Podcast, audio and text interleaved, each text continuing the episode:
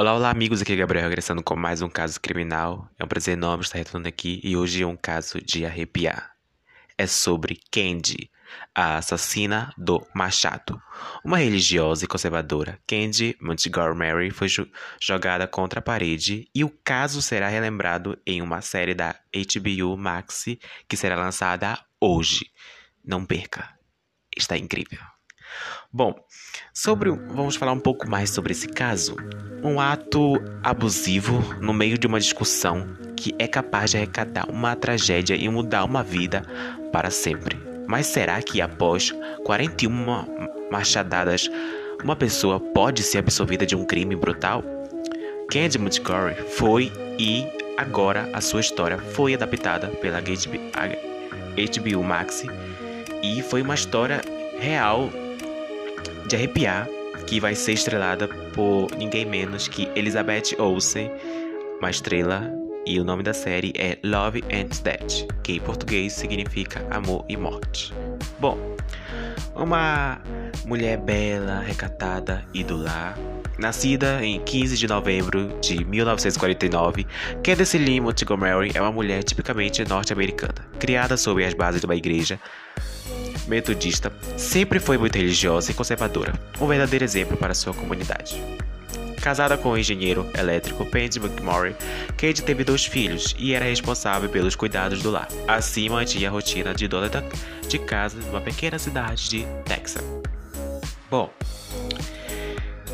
em sua comunidade recortada da matéria da U O L, Candy dava aula de ensino religioso e também era uma empreendedora, sendo dona de uma pequena empresa de decorações. Por, essa, por esse motivo, era muito querida pelos seus colegas de igreja, que nutriam uma admiração por sua pessoa. Durante um dos seus encontros religiosos que participava, Candy se tornou amiga de Betty Gore. Afinal, ambas partilhavam coisas em comum. Além da maternidade, Betty também era professora, e nesse caso, de uma escola primária. Mas parece que as mulheres partilhavam mais desejo em comum. Alan Gore, o esposo de Betty, que durante o jogo de vôlei promovido pela igreja em meados de mil novecentos e setenta e oito, Candy passou a sentir uma atração pelo sujeito. Bom, daí começa. Acima de qualquer impedimento religioso e moral, Candy e Alan se entregaram ao desejo carnal e se tornaram amantes. O caso extraconjugal era extremamente planejado para que ninguém desconfiasse. Os amantes, para isso, se encontrariam apenas uma vez a cada duas semanas. Além do mais, nos encontros só acontecia o sexo casual. Candy ainda ficou é, desempenhada por preparar as refeições do, dos pombinhos proibidos e os demais custos seriam divididos entre eles. Mas um ponto era mais importante disso tudo: a relação jamais poderia envolver amor. Caso Alan ou Candy sentissem que estavam se apaixonando um pelo outro, eles acabariam com tudo e retornariam suas vidas. A mulher não cumpriu o acordo e se entregou de corpo e alma. Mas a vida extraconjugal sofreu atritos quando Alan, mesmo traído Betty, engravidou a esposa pela segunda vez. E em julho de mil novecentos e setenta e nove, a senhora Gore teve uma pequena, teve uma gestação. Nada fácil. Mais uma, uma parte da entrevista que foi recortada da U O L. Desenvolvendo um quadro de depressão pós-parto. Paralelo a isso, começou a desconfiança de que seu marido lhe traía, o que contribuiu ainda mais para suas angústias e incertezas. Alan resolveu se afastar de Candy para cuidar de sua relação. Até esse ponto, parece que a história entre Candy e Alan teria sido apenas um deslize no meio do caminho. Lento, lento engano. O fim do caso terminou em um brutal assassinato. Tudo começou em cerca de um ano depois, quando a filha mais velha de Gore passou o período na casa de, da, da Candy. Em junho de mil novecentos e oitenta, tudo parecia ter sido superado pelos casais de amantes. Como as famílias ainda eram muito próximas, Candy começou... Candy jamais confiou de que sua amiga soubesse o que tinha acontecido entre ela e Alan. Bom, no dia treze daquele mês, Betty foi à casa da Candy pegar uma peça de roupa que sua filha deixou no local. Aproveitando que a Candy estava sozinha no local, ela confrontou a amiga sobre a traição. E após pedir para Candy esquecer seu marido, Betty se descontrolou e tentou agredi-la. A discussão só acabou quando a Betty e Gore foi brutalmente assassinada com quarenta e um golpes de machado.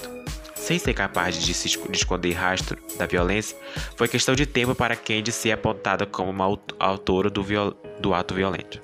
O que colaborou ainda mais para essa linha de investigação foi que Alan contou que as autoridades que seu relacionamento extraconjugal com a mulher.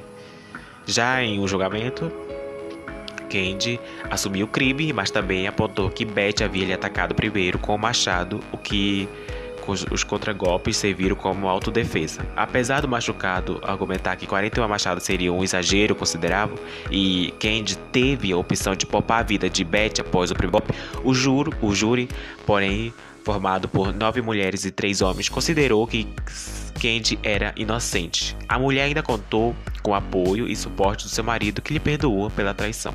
Os dois se separaram após quatro anos do ocorrido. Atualmente, com setenta e três anos, Candy Montgomery mudou seu nome, morando atualmente na Geórgia, e ela atua como terapeuta familiar. Apesar de ser julgada inocente, ela foi eternizada pela mídia norte-americana como assassina do machado. E esse é o caso sobre Candy, Assassina do Machado. Eu espero que vocês gostem e assistam a série que vai ser lançada hoje na H B O Max. Hoje serão lançados três episódios e, se, e aos demais durante a semana, toda quinta-feira será lançado um episódio, até o dia vinte e cinco de maio. Não perca, porque está de arrepiar. Eu já assisti os três, os três primeiros episódios, estão incríveis. E Elizabeth Olsen, uau! É incrível, ela e os demais atores estão arrasando na série. Vale a pena assistir. E além, Love and Death, uma história, uma paixão de, de uma paixão e crime. A minissérie é de arrepiar. E até o próximo episódio, gente. Tchau, tchau.